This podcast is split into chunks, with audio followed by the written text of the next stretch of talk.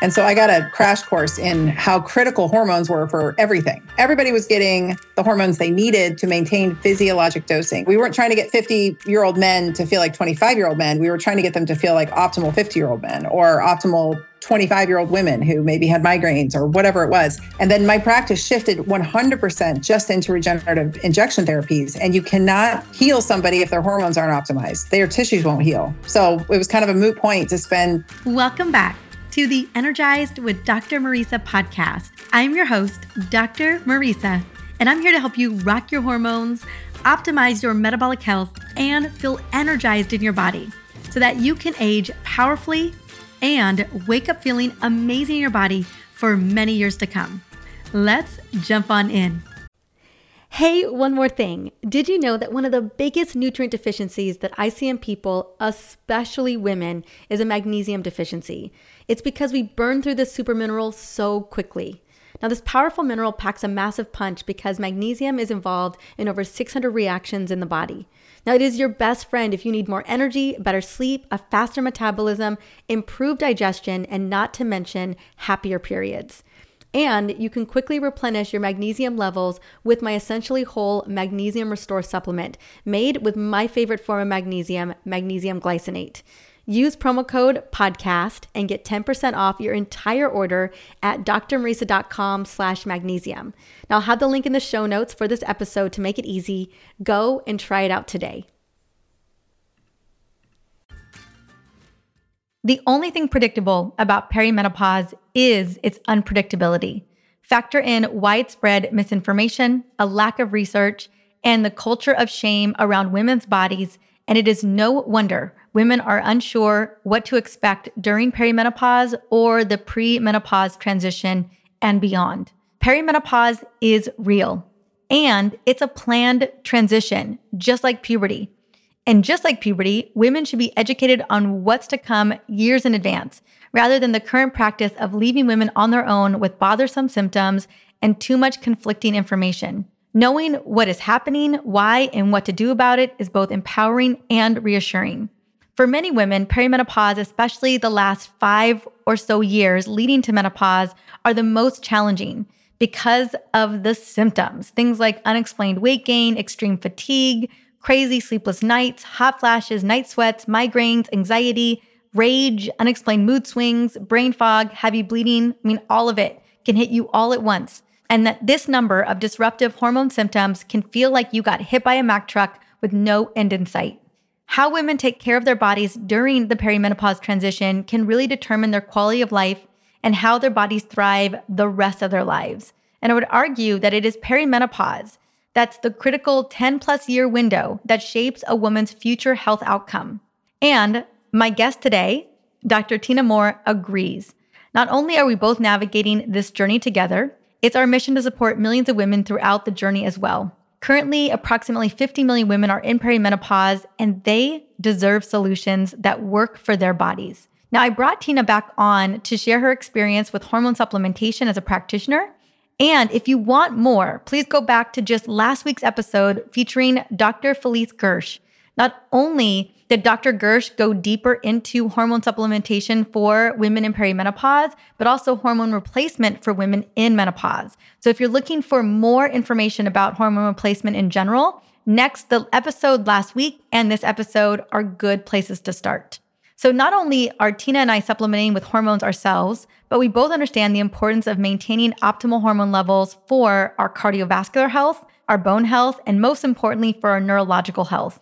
I also brought Tyna on to share more of the research on GLP 1 agonists like Ozempic and tirzepatide, and her thoughts on why these medications are being falsely villainized and how we can use them properly to drop inflammatory weight without losing a ton of muscle in the process, and to really get the results that we deserve. Based on the research and the many cases that I have come across, I believe that there is a way to use these medications to walk back diagnoses like diabetes, prediabetes, and cardiovascular risk when done properly under proper guidance. So let's jump on in. And before I do that, I want to quickly sing Dr. Tyna's praises. I know she was just on back in September, I believe, but very quickly.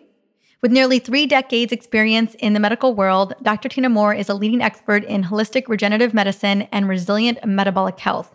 Traditionally and alternatively trained in science and medicine in both naturopathic medicine and chiropractic medicine, she brings a unique perspective to those wishing to build a more robust foundation in their health and well being. She's a fierce advocate for health autonomy and personal responsibility, which she helps others improve through many offerings at drtyna.com and on her podcast, The Dr. Tyna Show. Let's welcome Tyna back to the Energized podcast. Here's something I know every woman can agree on stubborn belly fat can feel like the worst, especially when you've tried everything to lose it.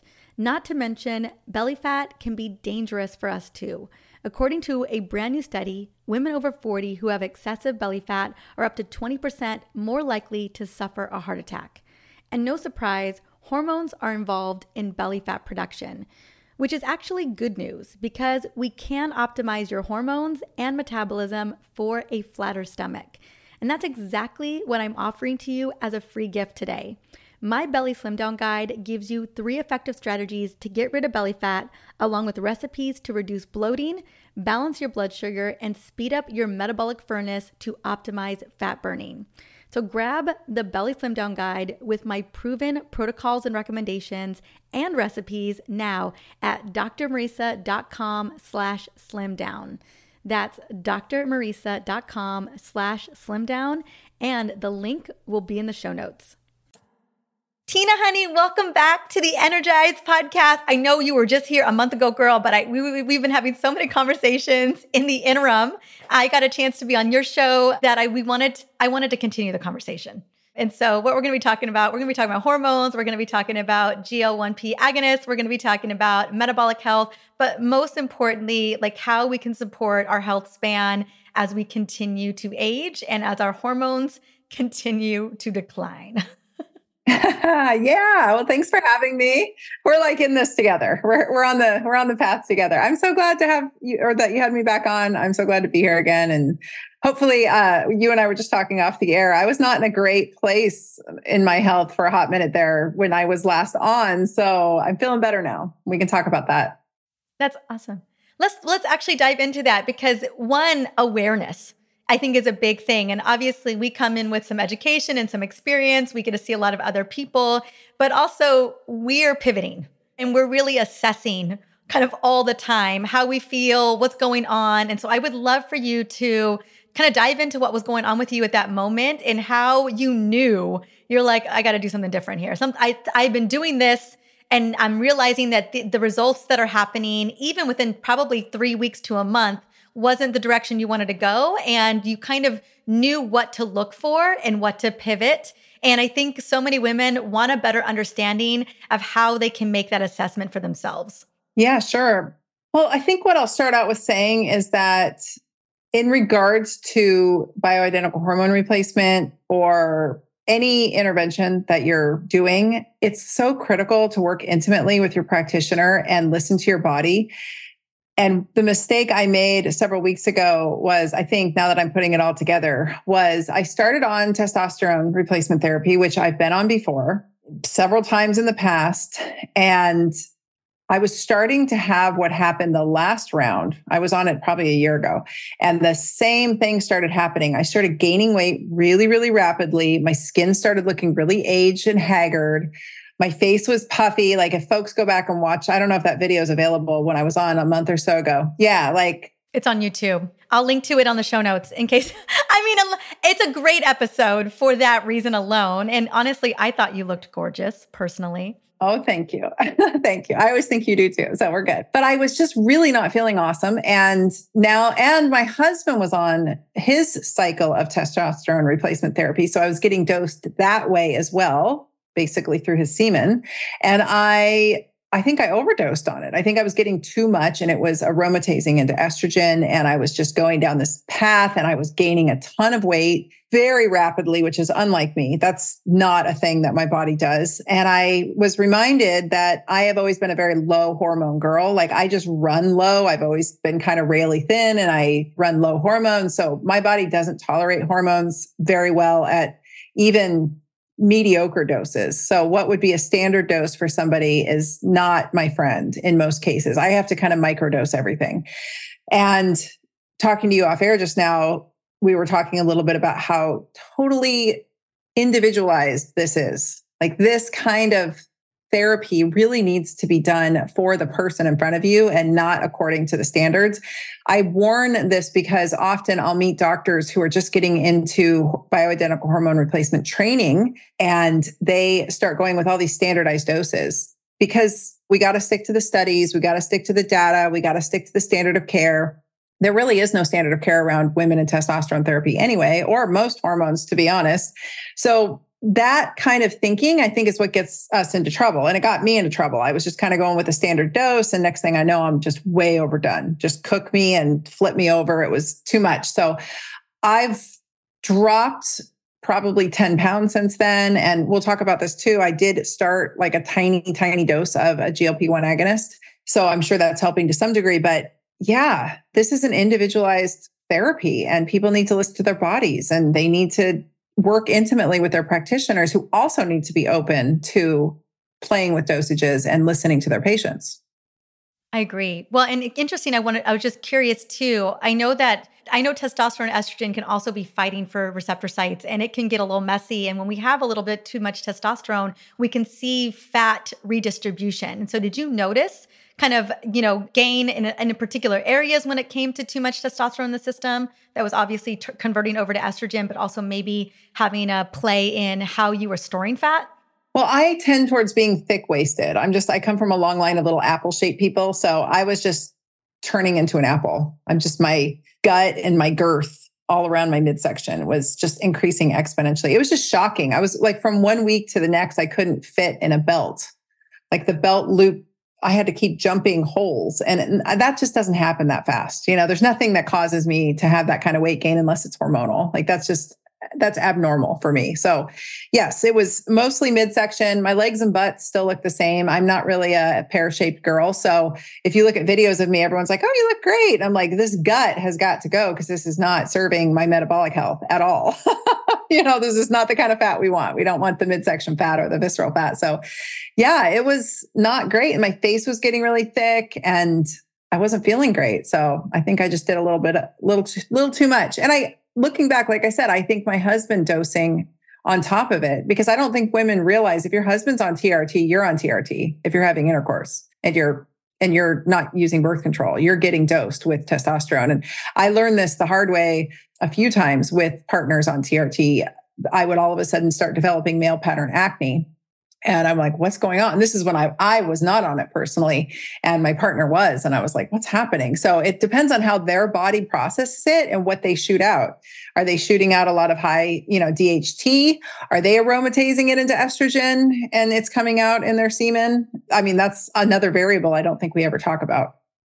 Yeah, no, I know it, it's well, and so often women, you know, not all men are getting even dosed with testosterone too, and that's a whole nother, you know, whole nother conversation.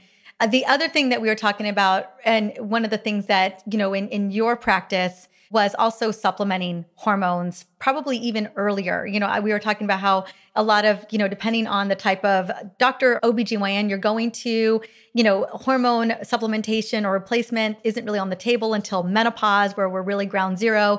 But where a lot of symptoms kind of hit the fan is in that perimenopausal transition. In that second puberty, you know, it's it's the opposite as the first puberty. In the first puberty, everything's coming online. The second, everything's going offline and not in a great way.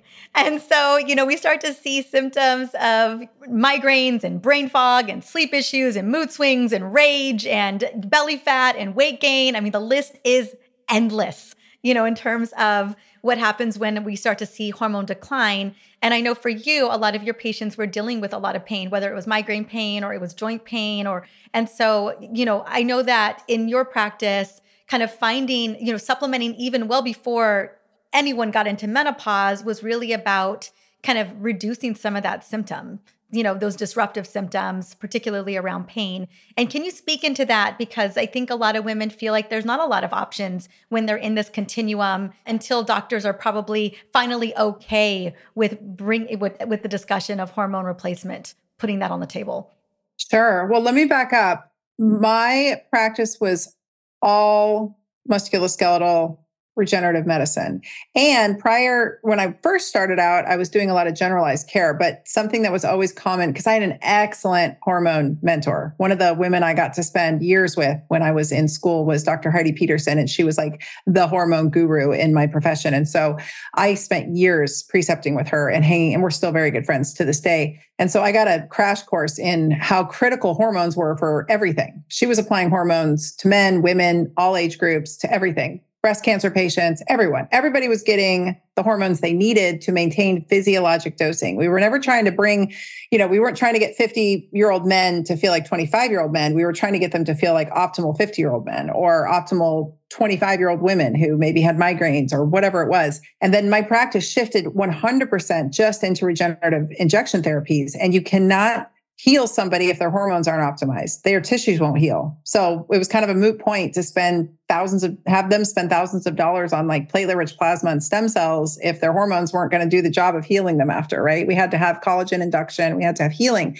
So testosterone being a big one. I took over my mentor's practice who passed away from cancer and he had a huge longevity practice with all these really hot, fit older guys that were strength and conditioning guys, uh, ex athletes, surfers, all these silver foxes who were continuing on in their journey of hormone replacement. So I had all different kinds of patients going that you could imagine ages, genders, whatever, conditions. But the one thing that everybody had in common for the most part, I would say was pain. And so for me, it was a matter of getting the right hormonal dose on board that would alleviate their pain. And to me, that was the dose. Labs were great but labs were really to show them something objective because people like to see numbers but it was also just to cover my butt in clinic right? Like i had to run labs obviously to track things and make sure we weren't going over or too far under.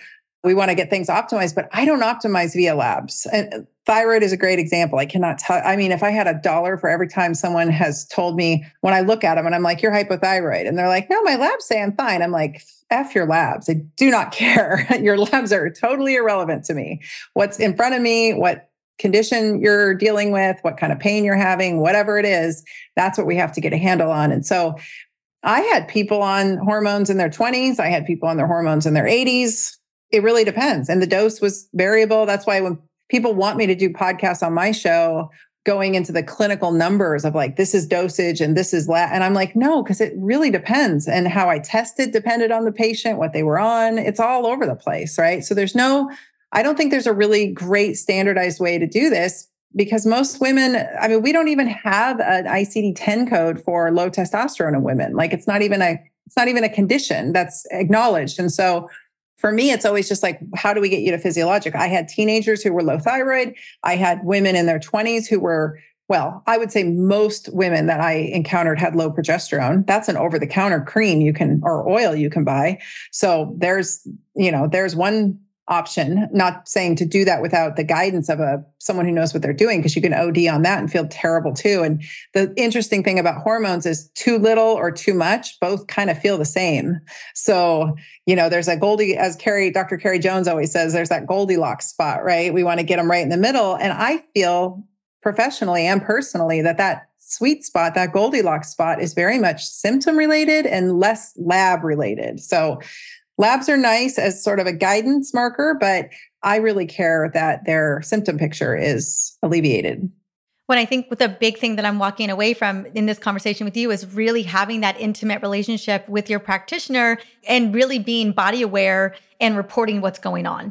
And I know that in my own personal experience, not only have I been looking at my own labs regarding my thyroid and my own symptoms, like it's just been, you know, it's it's not always it doesn't match up. And I've I've in that lived experience and I think a lot of women can relate to that if they've if they've had whether it's a low thyroid issue or they're being managed on some other hormone as well. So I just wanted to bring that up because I know that there are so many women who are getting the runaround, um, who are being told that it, this is normal, that whatever they're experiencing is like just aging and that hormones are really more powerful and profound than we think. And that you know we deserve to kind of dive into what our symptoms are and kind of dose accordingly. Yeah and to add to that a most doctors don't have any clue what they're doing with hormones so they don't want to prescribe them because they're not educated on this wasn't something i even picked up in a seminar. Like i said i spent years with a woman who was an expert in it and i still don't have the skill set she has. B, it's like trying to hit a moving target always. The more metabolically unsound someone is, the more of a hot mess somebody's general health is, the more of a moving target it becomes for the practitioner. That became exhausting to me to the point where I was like, I'm not going to manage this anymore. And I brought people into my practice to do it. Like I was like, I'm not, this is not a fun game anymore. And C, the third thing is, is once you add a hormone to another hormone, they start to synergize or play together and now you get different kinds of symptoms so for instance testosterone in my case i very much i mean i didn't test but i'm pretty sure this was what was happening based on my symptoms i was aromatizing into estrogen the more belly fat i packed on the more i aromatized the more estrogen i made I was turning into an estrogen soup and I was feeling like I was getting poisoned by estrogen. When progesterone is optimized, it'll make your estrogen work better that you have in your body. So you know, basically what I'm trying to say is the minute you get more than one hormone on board, now you're creating a different kind of soup. So it's like, it's difficult. It's much easier when the woman or man has adequate muscle mass, their blood sugar is in tight parameters, it's they're metabolically flexible, all the things you and I talk about. Those people are much easier to apply hormones to. That said, it's very difficult to get people metabolically optimized if they're low hormone and they need a little help. So it's a challenge. And so you're going to have a hard time finding a practitioner who's any good at it. To be honest with you, usually you're going to have to travel for it. You're definitely going to have to pay out of pocket for it. These aren't people who usually take insurance. Um, when you're good at something like that, you charge premium. So for those folks listening, uh, they're like, how can I find someone in my area? I get that question a lot. I'm like, chances are you probably can't. You know, chances are if you really want to do this right. I'm sorry that's the way it is. I'm hoping more doctors are starting to figure this out. But you know, Mariza, as well as I do, that anyone who's worth their, you know, worth their salt in this is uh, cash, you know, payment at time of service or packages. And often you're going to have to maybe even go to another state to find somebody.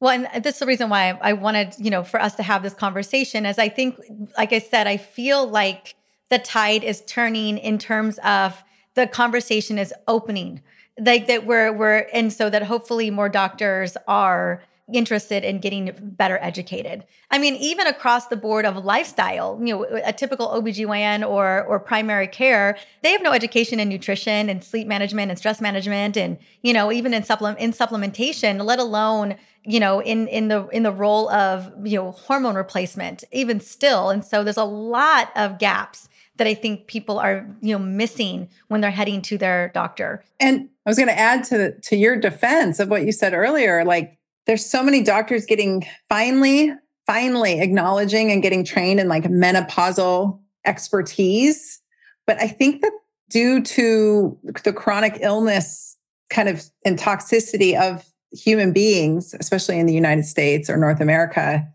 I think women are hitting menopause or having menopausal like symptoms much earlier and it's completely being disregarded. So I would say that there's, I know that even in my, I was in practice for 10 years clinically. And even in that time, the rates of infertility skyrocketed. I could see it in my practice in real time. And I was getting younger and younger women coming in, having failed even IVF and having trouble. So I think we're looking at kind of a epidemic of premature ovarian, ovarian like petering out, you know, slowly but surely. And it's not even being acknowledged, right? We're just looking at like, why would we categorize a woman in her 20s or late or early 30s into that? And then, you know, I mean, add to that the stress of the past few years, the interventions of the past few years. Like, I think we're looking at a wave of hormonal issues that really need to be considered earlier, more frequently, and the doctors that are keeping up with it are going to be the ones that are on the tip for sure. Yeah, well, you know, I was I was listening to something the other day and and kind of the mindset of the paradigm is that perimenopause doesn't even really start until 45 and we're just that's not we're not seeing that to be true at all. And um, if anything, I mean, technically defined, like menopause, natural menopause can fall within the the realm or kind of the the age gap of 45 to like 55 or 57. So like some women can be in natural menopause at 45 years old and I think, you know, kind of way early onset of menopause is before 45. But like that's and so if if women can be in menopause at 45, you know, then I don't see how we can argue that perimenopause unfortunately isn't happening earlier for some. And I think you're absolutely right. A lot of the stress, a lot of the metabolic changes, mitochondrial dysfunction is lending to those shifts and changes as well. And I want to actually pivot in that direction because I know what you said. You were like, you know, in order for us to optimize metabolic health, we do hormones need to be involved to some degree, but there are definitely levers that we can pull to support our metabolic health. And I know we talked about this on the last episode, but I want to just dive into that as much because if indeed it's going to be harder for us or it is hard for women to find a great practitioner to recommend a great great hormone supplementation or support, I think that the levers that we absolutely can pull are the ones that are going to support our mitochondrial health and our metabolic health, which I really think are one and the same. Yeah, absolutely. Well, first, let's say this. I think that for, like I mentioned before, we have to acknowledge it is a real thing. And then we have to, I kind of got to throw a, I kind of got to throw a ball in the direction of social media for creating this problem that I have seen from the beginning. This has always driven me nuts. I, I, have a bone to pick here. Influencers saying, oh, you can do it naturally. You can do it naturally. So we get a lot of people saying, oh, you can do it naturally. You can balance your hormones naturally and you don't need bioidentical hormone replacement. And we get these purists online who really want to come at me whenever I mention bioidentical hormone replacement. They're like, how could you do that? I'm like, lady, I'm almost 50. Why do you think I look like this? I've been on hormones since I was 33. like I didn't get here. I didn't get here by happenstance, you know? So I don't always think we can do it naturally. I don't think we can always do it with herbs and supplements. Uh, and so we're kind of talking about two different things here. There's people who think they can actually go through perimenopause and menopause with absolutely no hormonal intervention or help. And I say incorrect. I wholeheartedly believe that's incorrect. If you want optimal brain function, if you want to avoid dementia, if you want to avoid some of the pitfalls, start as soon as you need them. I don't know when that is. That might be for me, it was in my 30s. I was severely progesterone deficient starting in my 30s. I've seen women in their 20s severely progesterone deficient, right? So, I mean, shoot, we've got teenage girls on progesterone for PCOS. That part is it's apples and oranges because then we have the piece, well, what are we talking about? Are we talking about optimizing our bodies to receive hormonal replacement or to use the hormones we have most effectively? Or are we trying to do it with, you know, Vitex and herbs? They're two different things. We, yes, we have to have the players in place. We have to have the muscle. We have to have the sleep. We have to have the stress reduction. Stress will destroy your hormones. Um, we have to be avoidant of the toxins or perhaps detox. We need to mind our mitochondria, all of those things so that the hormones that we are making endogenously are working to their fullest potential, our receptors Yes, they can bind to receptor sites. They can actually send the message to the mitochondria. Like there's mitochondria to talk to. So that's key and that's non-negotiable. Like there's no amount of hormonal replacement therapy that can make up for that if it's if that's a mess. But that said, sometimes we need a little help, right? We need a little bit. And so I'm talking like sometimes we just need some micro doses of some of these hormones just to keep us physiologically optimized. It's an orchestra. I think of it like a jazz band. If you had a jazz orchestra or jazz band, and all you had was a big bass drum playing, or all you had was like a light, I don't know, a tambourine. I know there's no tambourine in jazz, but you know what I'm saying? Like it's apples to oranges. And so I, a light saxophone. like I say, both because if you're getting dosed with hormones, actual bioidentical hormones or whatever, it's not going to be worth a damn if your mitochondria aren't working and your health isn't optimized. But if your health is optimized and your mitochondria are revving, but you still feel like crap, honey, go get some hormones. so, so it's both. I just wanted to say that because I feel like there's a lot of folks online, especially it's weird when I see men come down about hormones. I'm I kind of want to just be like STFU because like you're you're a dude. Why are you t- what are you talking like are actually you and i you came on my podcast and it came out last week and it was on youtube and like the most vocal guy on there it was a guy and he started bob his name was bob and he starts chiming in and i'm like are you a woman bob going through perimenopause? Because otherwise like yeah go somewhere else. Absolutely well and i you know and i feel like we're both pretty metabolically supported. I you know when i look at my labs when i look in where how i'm doing you know, it, I'm very, I'm very happy um, with what it's looking like. And I'm in it. I'm, I would say that I'm kind of, I'm not, I don't know if I'm in the 100% eye of the storm. I was just talking to a dear friend of ours, Bridget, who she's like, and she's 49 now. And she's like, no, no, girl, when I was 44, 45, I thought I was in it and now I'm in it. And so like, I don't know what I don't, I, until I continue to get Oh, and hopefully I never, I never end up in that in it Like that I'm able to kind of find, I don't want to be in that. I don't want that. I don't want to be 49 and be like, I thought 45, but like, no, this is a whole nother thing. I would like to have dialed my hormones in so well in this this wacky, insane transition that by the time I get to 49, I'm like, oh, I got this. Like I feel I feel pretty good. And so, but I'm realizing like as these symptoms continue to like pop up and they're relatively, you know, minor, they're not awful, glaring, but I'm like, I don't deserve to feel like this. I don't have to suffer this because my mother did or my grandmother did or we were told oh this is just how it's going to be. Like i just refuse to i refuse to own that. I refuse to take any part in that. The second i'm starting to i have something going on i am down to investigate. I'm down to leverage every tool in the toolbox so that i feel good my family deserves it i deserve it the women i serve deserve it and so i'm like yeah you got a tool i'm interested Right. What's it? Yeah. Show me the tools. I'm here to learn about all of them and add them and subtract them as needed. And to what you said, you know, when I was 45, 46, I thought I was in it and now I'm definitely more in it. And it is a different ball game, but it's not anything I can't handle. It's just a different ball game. And I'm going to have a a little bit different body composition. You know, some of the women who just breeze through this, I am so envious of, but they have a different set of genes. They had a different set of upbringing. They had a different set of traumas. They had a different set of stressors. They had a different set of toxicity thrown upon them throughout life. And I, you know, as we get older, I think all of the things we've endured catch up with us. And so I really think trauma and stress are probably some of the biggest culprits. I, I made a post the other day of a picture of me in October of 2019, and everyone's like, oh, you look, and I wrote on there October 2019, and everyone's like, oh, you, you look so great. I'm like, no, no, no, this is not a current photo. I do not look like this anymore.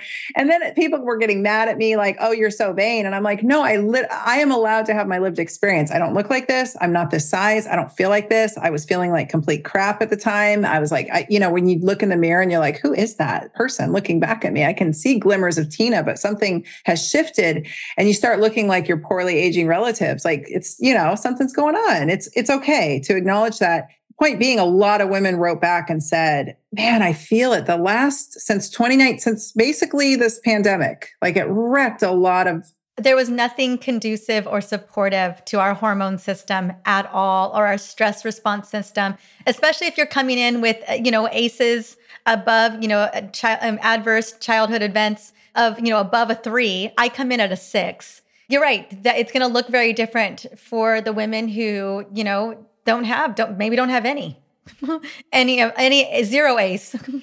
And then we have also you and i have access and have resources and have there's some privilege there too and I can speed dial somebody. I can voice memo someone. I can text somebody, right? I'm like, help. many people. There's many people I can be like, help. All that to say is that it is absolutely worth the investment. Like you said, to be there for your family. You know, you've got a little one, I've got a grown one, and she still needs me 100%, right? She's still a young woman trying to navigate the world. And now she's going into hormones and all that. So I think it's really critical that we acknowledge that everybody's in a different place. Some people are just going to breeze right through and age incredibly well and others of us are going to get hammered by stress and it's going to shift us and kind of all that to say you know you might hit 49 and be crushing it and then some stressor comes and it knocks you off but just know you get back on and you know we have the you and I and a lot of your listeners have the tools in place. We have built muscle or we're actively building muscle. We know to prioritize protein. We know to meditate and have spirituality. We know to get up with the sun and go to bed with the darkness and keep our circadian rhythm intact. And all of the all of the non-sexy stuff that again is non-negotiable. Those pieces cannot be overemphasized.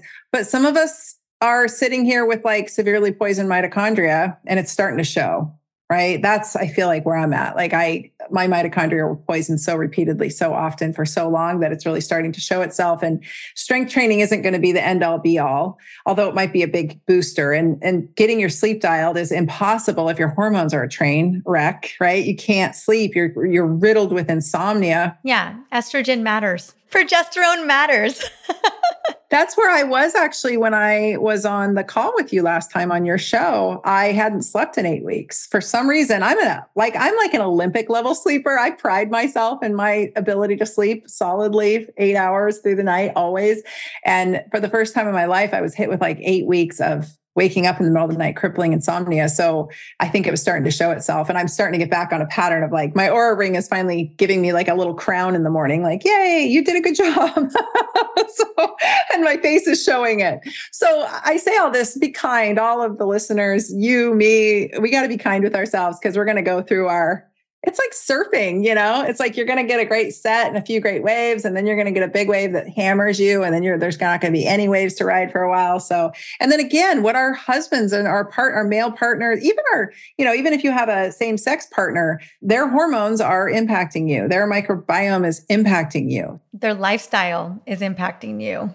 Absolutely. If your partner is becoming obese and diabetic and getting riddled with heart disease, you are too period, because of all of the things. I mean, literally, our microbiomes are contagious. So it's crazy. And I mean, then there's the data on societal contagion, which if you have five social media friends who all become obese, your chances of becoming obese skyrocket, even if you're not in direct like access to them, even if you never see them in real life or eh, just having it's just societal contagion. So we're dealing with a lot. There's a lot going on.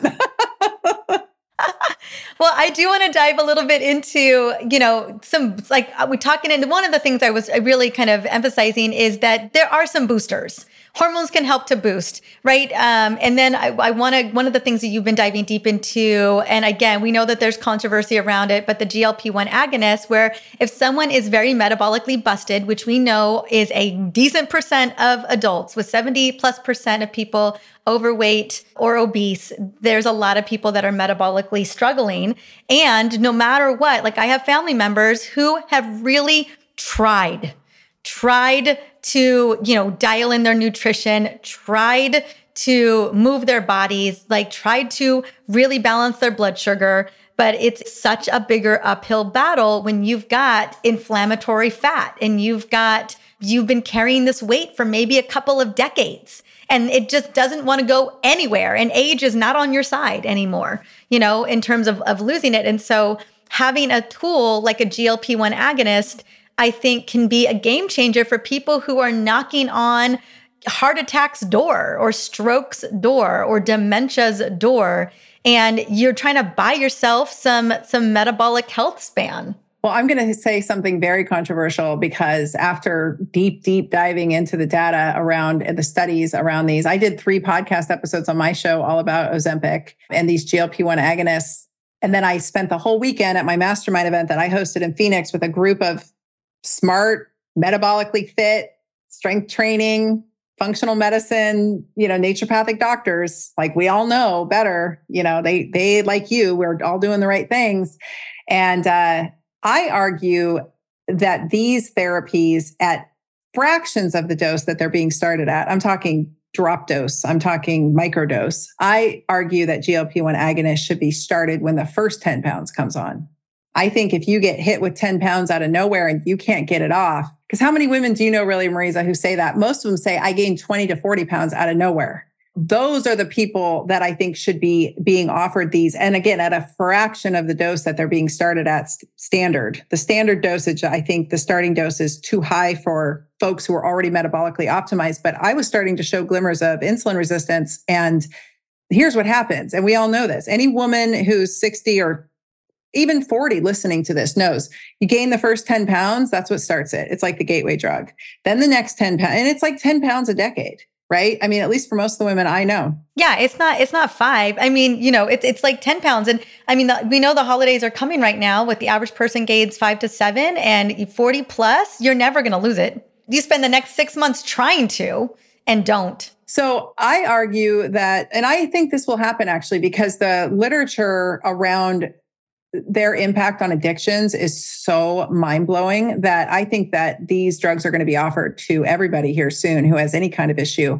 Shoot, I mean, I I read a study and they don't even fully understand the impact on the brain aside the positive impact aside from some kind of dopamine circuitry happening, but cocaine, alcohol, food addiction, obviously, all of these different uh, smoking cessation, all of these different drives that people are having are being basically blunted out and reduced with GLP-1 agonists. My husband, who is a you know admitted alcoholic, now because we live in wine country, so we'll go out and have a glass of wine, and we quit drinking for a full year. We got everything under control, but even still, we'd go out for a glass of wine. And every time I'd sit there and be like, is he going to drink the whole bottle? Like, where are we going to end up in the next three hours? Like, how is this going to go? And now he can literally have a glass of wine and walk away. And I, and he told me last night, he brought home a bottle of wine. I said, babe, we don't bring wine into the house. You know that. But we were celebrating.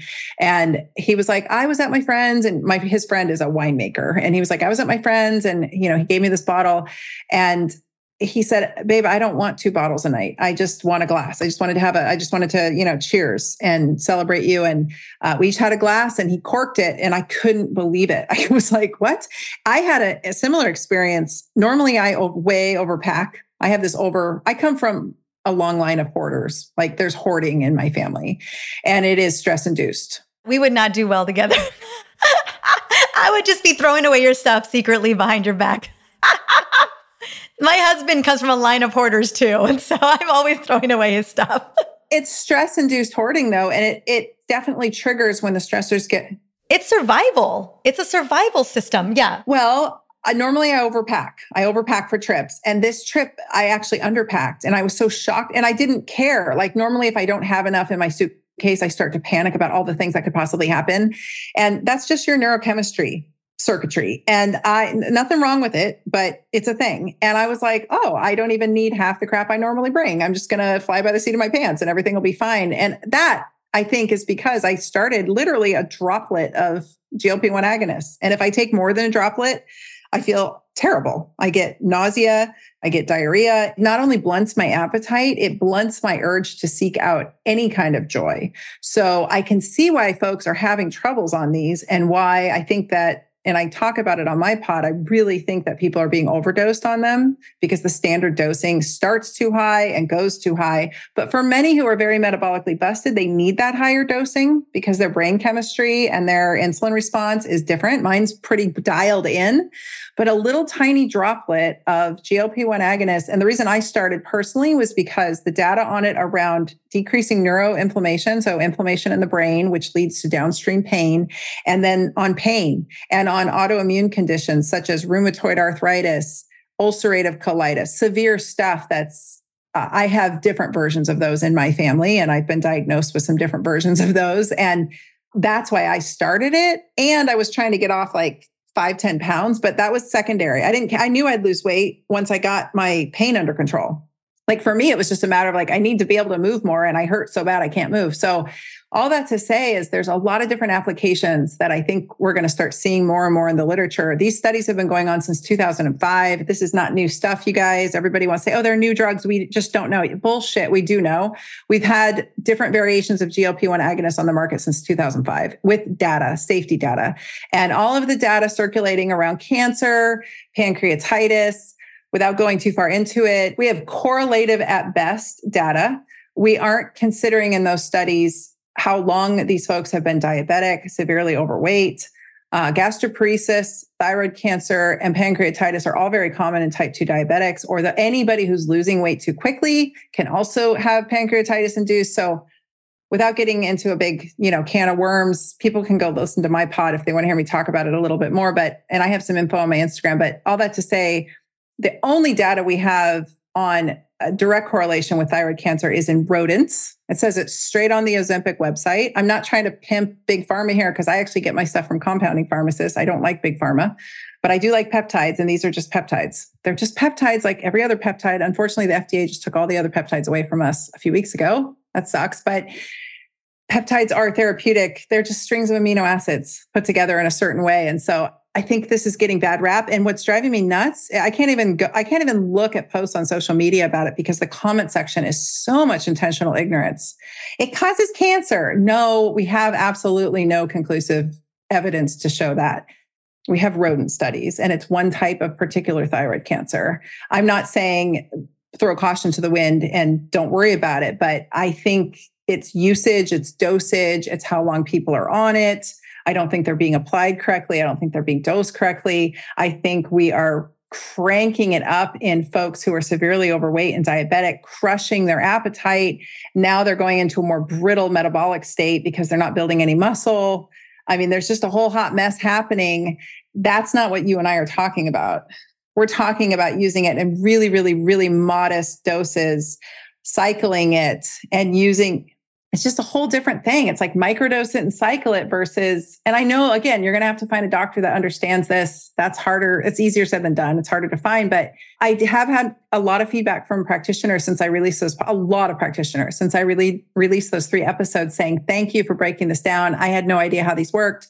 I'm going to start using them in my patients the way that you're suggesting, and I'll keep you posted. And from patients, not my patients, but people who have been on these medications, the way that I've talked about coming back saying complete game changer. Like I was doing everything you always talk about, and I just couldn't get the last 40 pounds off. And the 40 pounds was driving the you know it's it's like a chicken and egg cycle especially women in like perimenopause menopause who are doing all the things and then have this big breakthrough this kind of kickstart you know especially you know over the course of like maybe just just being on it for 60 to 90 days we're not talking about lifetime here you know, and you're even cycling it less than, you know, even more, more than that.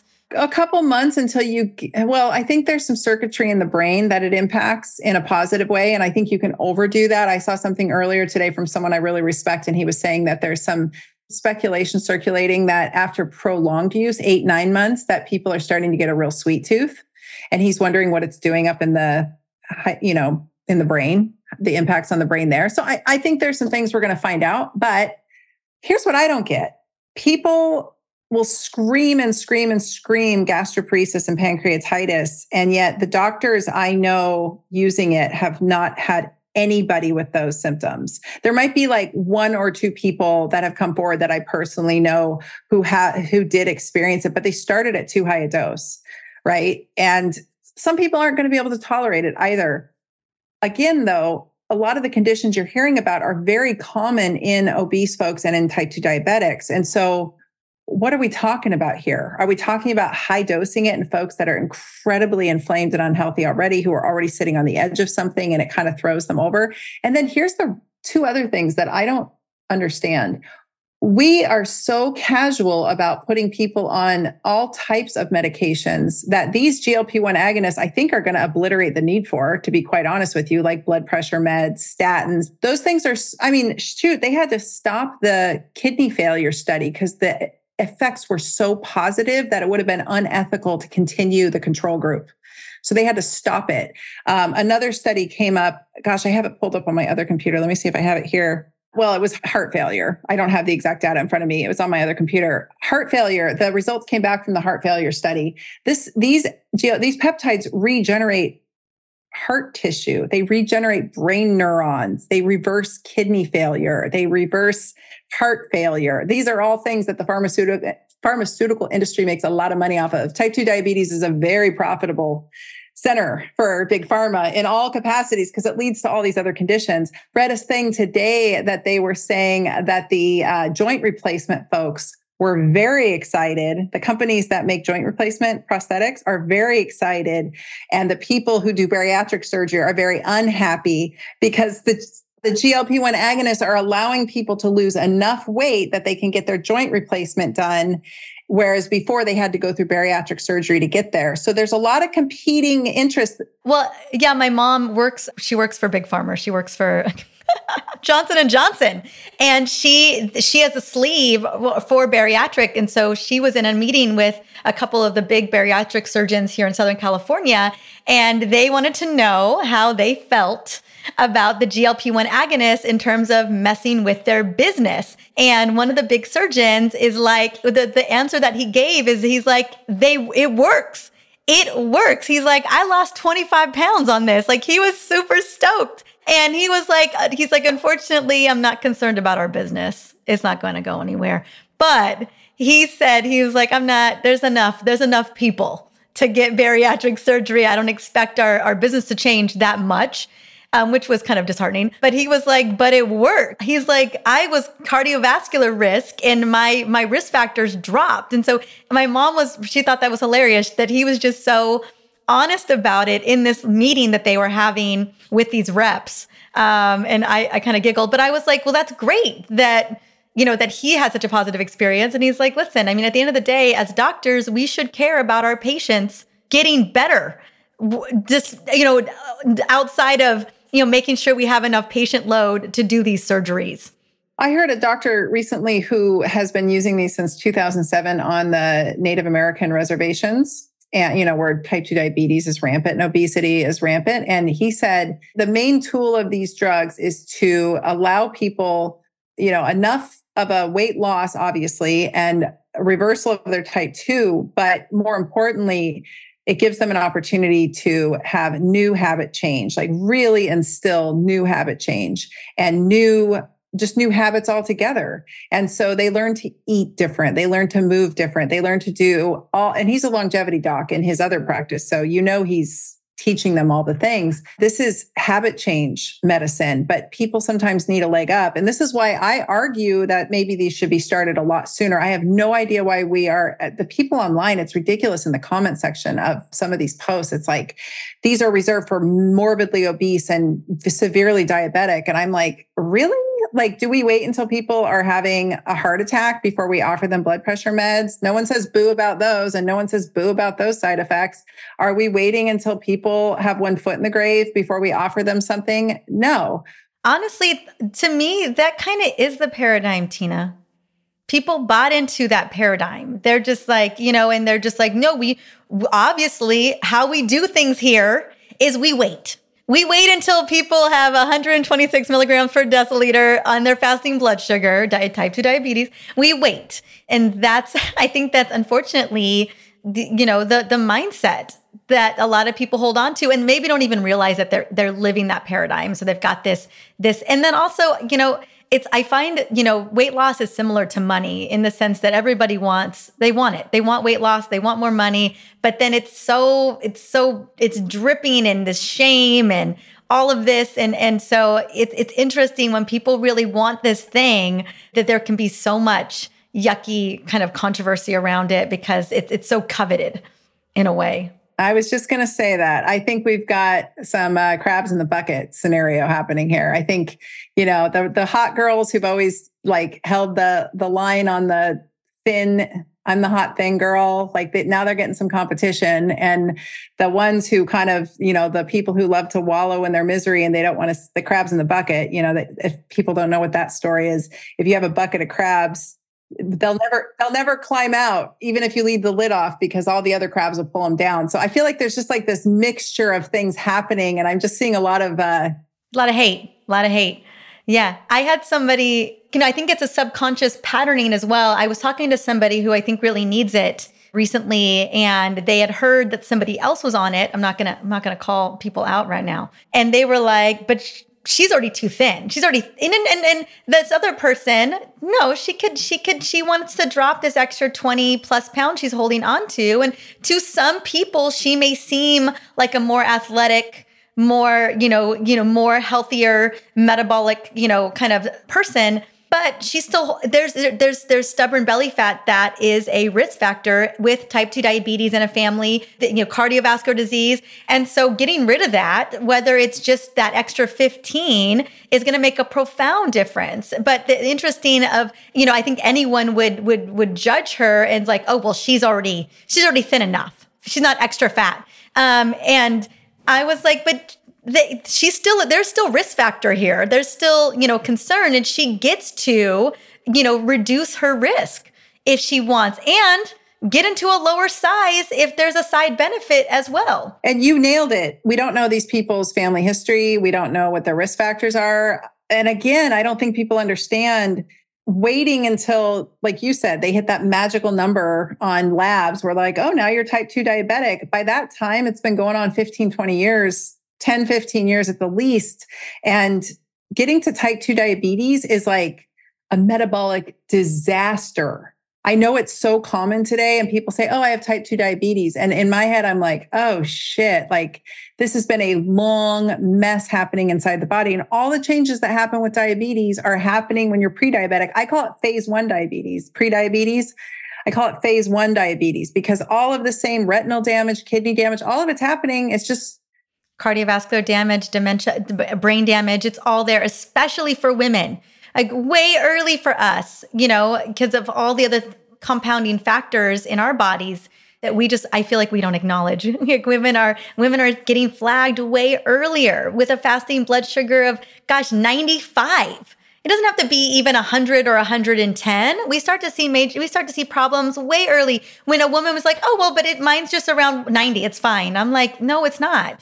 Like i know that's what your doctor may have said because i don't think that they know any better but you know that's something that really needs to be on your radar earlier. And if you are carrying belly fat if you are carrying you know that that visceral fat it is that that is not I love what you say around a waistline being half of your size. And that even even for some women 35 inches that is too big. Yeah it's a red flag. 35 inches is like major red flag. And you will if you persist you will definitely head into type 2 diabetes. That's what the data shows. And it's people don't want to hear it. And you're right it's like the you, you said it. I think that people don't understand that everything is a spectrum. You know like we look at autism spectrum that is a spectrum, right? Well, so is metabolic dysfunction. It's a spectrum. And at one far end is type 2 diabetes, and over here is perfect blood sugar handling. And there's kids that are, I would say, most humans in the United States are already halfway or over to the side of the type 2 diabetes. We are in a real pickle here. So if we have something that we could learn to dose a little differently, lower, earlier. And again, there's a laundry list of benefits that have nothing to do with weight loss. That kidney study I told you they stopped, that was irrespective of weight loss. Because every time I post about it, people go, well, of course, if you lose weight, then those benefits will happen. No, a lot of these studies were irrespective of weight loss. The benefits were profound. And I don't know anything that there is a reason why we have dialysis clinics popping up on everywhere in every mini mall at least where i live it's like it's it's it's foreboding doom so it's it, these are problems that we could uh, ameliorate, and we certainly don't want to wait until somebody is diagnosed as type two diabetic. I you'll love this. I took a lot of shade in my practice from my colleagues way back when when I first started in practice. My mentor really instilled the importance of metabolic health to me and um, fasting insulin testing and you know running all the right markers and labs and then also the waist circumference thing like that was drilled into me in my 20s and when i started practicing in my early 30s I was immediately putting patients through the the paces and they they would get their labs in and I would do a very comprehensive lab review with them. And I would tell these folks like even if their triglycerides were starting to creep up and everything else was normal or their in- serum insulin was starting to creep up or maybe it was their hemoglobin A1C whatever it was even if it was just one marker I would show them the rest of their markers and put the story together for them and basically let them know like you are headed towards type 2 diabetes it may not be for 10 years or 15 years, but you are starting on the path of metabolic dysfunction. This does not end well unless you nip it in the bud. Some of them would get mad and go to other naturopathic doctors in town. And those doctors would call me and say, How dare you tell this person they had type 2 diabetes? And I was like, What are you talking about? That is not what I told them. I told them they were headed towards metabolic dysfunction. It was glimmering. They weren't even in it yet. We, we couldn't even diagnose them with metabolic syndrome. They didn't have all the markers, but maybe their blood pressure was creeping up and they're little glimmers. I know that in, you know, as we qualify it as metabolic syndrome is three, three of those markers, right? Need to be out of range. But man, I really do feel like we just like you were doing, we need to signal people when we see one of those markers because it's just a domino. If one's falling, the next, it's not like they're all triglycerides and blood glucose, they're not in a silo. Yes. it's all singing and dancing together. And so I'm not saying all these people should immediately be put on GLP-1 mark or agonist. I think we should obviously implement all the lifestyle strategies.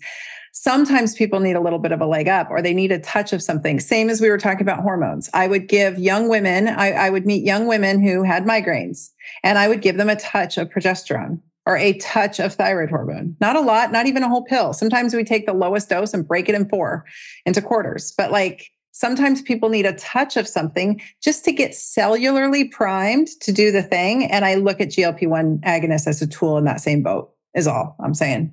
I agree. I love that. And I agree with you 100%. And, you know, hopefully have a practitioner who's going to implement recommendations around lifestyle strategies, around resistance training and, and, adequate protein intake and all of those other pieces that are so critical as well that I think are being missed in um, in the standard healthcare system, right? Where we're just putting people on these bigger dosage and we're just letting them. It's kind of like when we put people on insulin and uh, we're we don't make any other recommendations. We're just like, here's some insulin and and you know work it out. It's, it's a train wreck. It turns into a train wreck. And I, I see this, I see why people are scared or turned off by these peptides because I, you know, from an outsider's view, they're looking at their family members waste away. And yeah, I think that, and then they're pissy about people using it for vanity. But I guess what you and I are saying is it might not be vanity, right? Like if you come from a long line of little round diabetics with heart disease like I do, packing on 20 pounds of belly fat overnight is a concern. That's a signal. Something is wrong. Even though I preach, people know me, I walk my talk. I am not messing around. Like I'm training, I'm going to get off this call and go work out with my coach. Like I am religious about how I take care of my body, but sometimes you need a little help, right?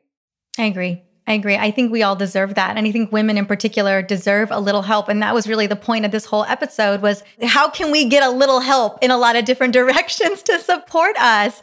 Because I know that we are holding it all together, uh, you know, in our family, in our communities. And, you know, we do not deserve to suffer or get progressively sicker over time because the, these tools don't we don't have access to these tools or, or there's no education around how we can really use these tools to our advantage. And that was what i really wanted to um, you know relate today was that these tools are available. There are people out there who know what they're doing and you know we just have to own our health and, and find the right people to help us. Yes i agree wholeheartedly. That's that's it. Women need a little help.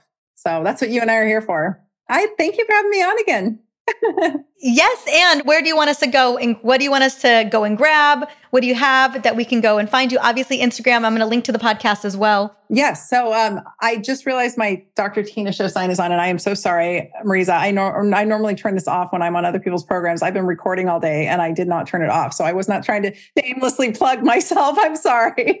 I normally have. it. In case y'all wanted to know, it's right there. It's glowy.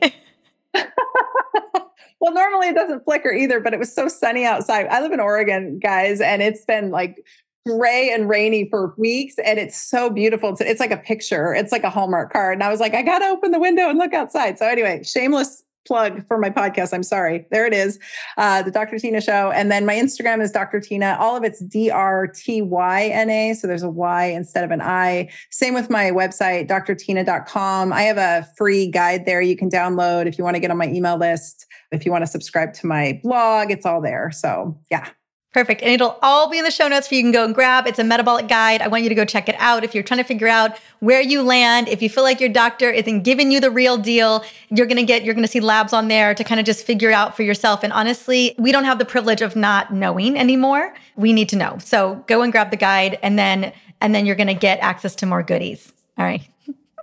Thank you, honey, for coming on. Thanks, lady. Bye. Whoa. I know that was a lot to unpack. And there's a lot to consider when it comes to navigating hormones, weight loss medications, and overall health interventions during perimenopause and menopause. And it's important that you do what is right for your body, given your labs, your health history, and most importantly, your symptoms, right? Your symptoms are really going to navigate you through the process and I think that that's a lot of what Dr. Tyna talked about today was that it was through symptom management, depending on whether it was pain or low thyroid function or fatigue or brain fog, that she was really kind of supporting her patients. And I can feel that myself in my own journey in optimizing my hormones and optimizing my health. It was really around the symptoms that would kind of cue me as to something not being right in my body then going down the rabbit hole of figuring out what it is, and then creating an integrative plan to walk back whatever was going on in my body. Now, if you are curious about where you stand with your metabolic health, I do recommend going and checking out Tyna's metabolic assessment. I will have it in the show notes for you to go and grab. And if you want to know more about GLP 1 agonist and a lot of the research, as Tina mentioned today, she has a a slew of episodes, solo episodes devoted to understanding Ozempic, Wegovy, Tirzepatide, and trying to figure out and navigate if you're holding on to excess inflammatory weight or if you are prediabetes or type 2 diabetes like what are some of the options that are available to you? And i think the more that we can get educated on this topic then we can go and make educated decisions about our overall health now if you are serious about optimizing your metabolism and your hormones and you want a self-guided course and program to move you along with amazing results, I want you to go check out my metabolism and hormone reset course and program.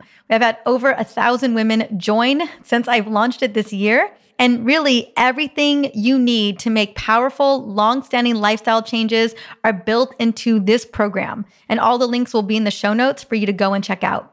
Now, if you have a chance, if this episode was powerful, if there was something that you walked away from that you felt you could integrate, or if there is someone in your life that needs to hear this information today, please send it on and then take a moment, subscribe to the show, and quickly rate the show.